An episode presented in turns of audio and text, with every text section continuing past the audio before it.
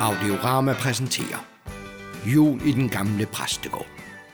En julekalender af Troels Bering, instrueret og klippet af Jakob Octavius Jarlskov. Den 19. december. Skat, hvor er du? Åh, oh, oh, der er du.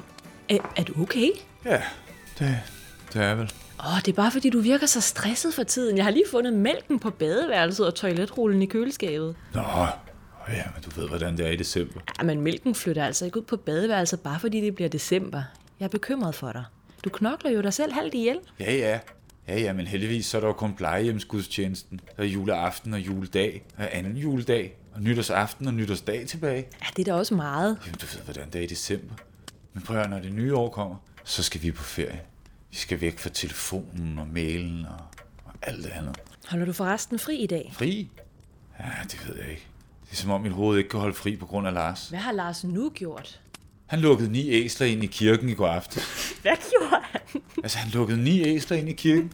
Fordi vi skulle have... en- Nej, hold lige op med at grine, det er altså overhovedet ikke sjovt. Oh. Nej, nej, undskyld, det er det ikke.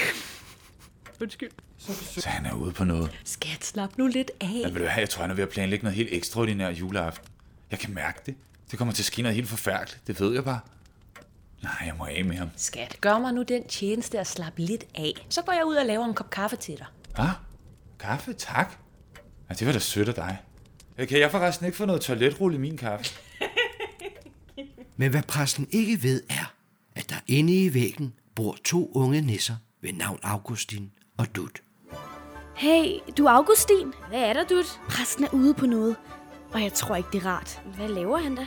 Han, han sidder bare og tænker, så det knæger. Jeg kan næsten høre hvert eneste tandhjul i hjernen, der kværner rundt. Hej I to. Jeg bryder mig ikke om, at I snakker uden at involvere mig. Jeg foretrækker åben kommunikation. Vi har altså ikke hemmeligheder, hvis det er det, du mener. Nej, onkel Baldrian. Du fortalte bare, hvad præsten lavede. Nå, hvad laver han så? Han tænker. Har han sagt noget? Han siger, at han må af med graver, Lars. Hvordan af med? Tror du, han har tænkt sig at slå ham ihjel? Og Øh, du har ret. Det må være det, han mener. Ah, Hvad skal vi gøre?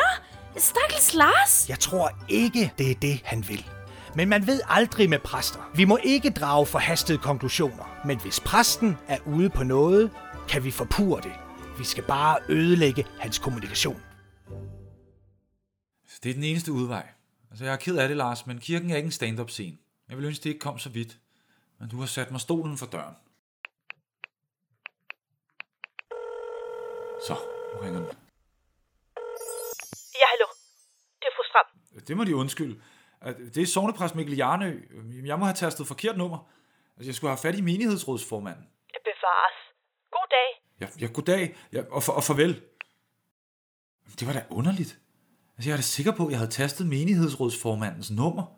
Nå, nå jeg prøver igen. Ja, hallo. Det er fru Stram. Men nej, det kan da ikke passe.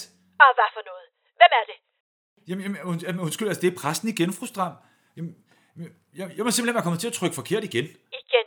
Sig mig, hvad laver det egentlig? Lav de telefonfis. I deres alder. Nej, nej, nej, og, og der er da ikke noget vej med min alder. Altså, det var bare et uheld, fru Stram. Mere er der ikke i det.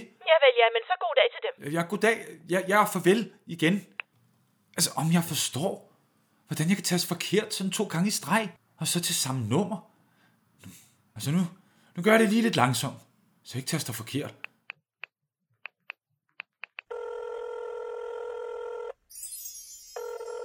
Nu er det vel ikke dem igen, herr præst. Ja, det var dog utroligt. Nu skal jeg sige dem et par ting. Tror de ikke, jeg har bedre ting at lave sådan en mandag formiddag, end at blive hævet hen til min telefon i tide og utide? Jamen, det må de da altså meget undskylde.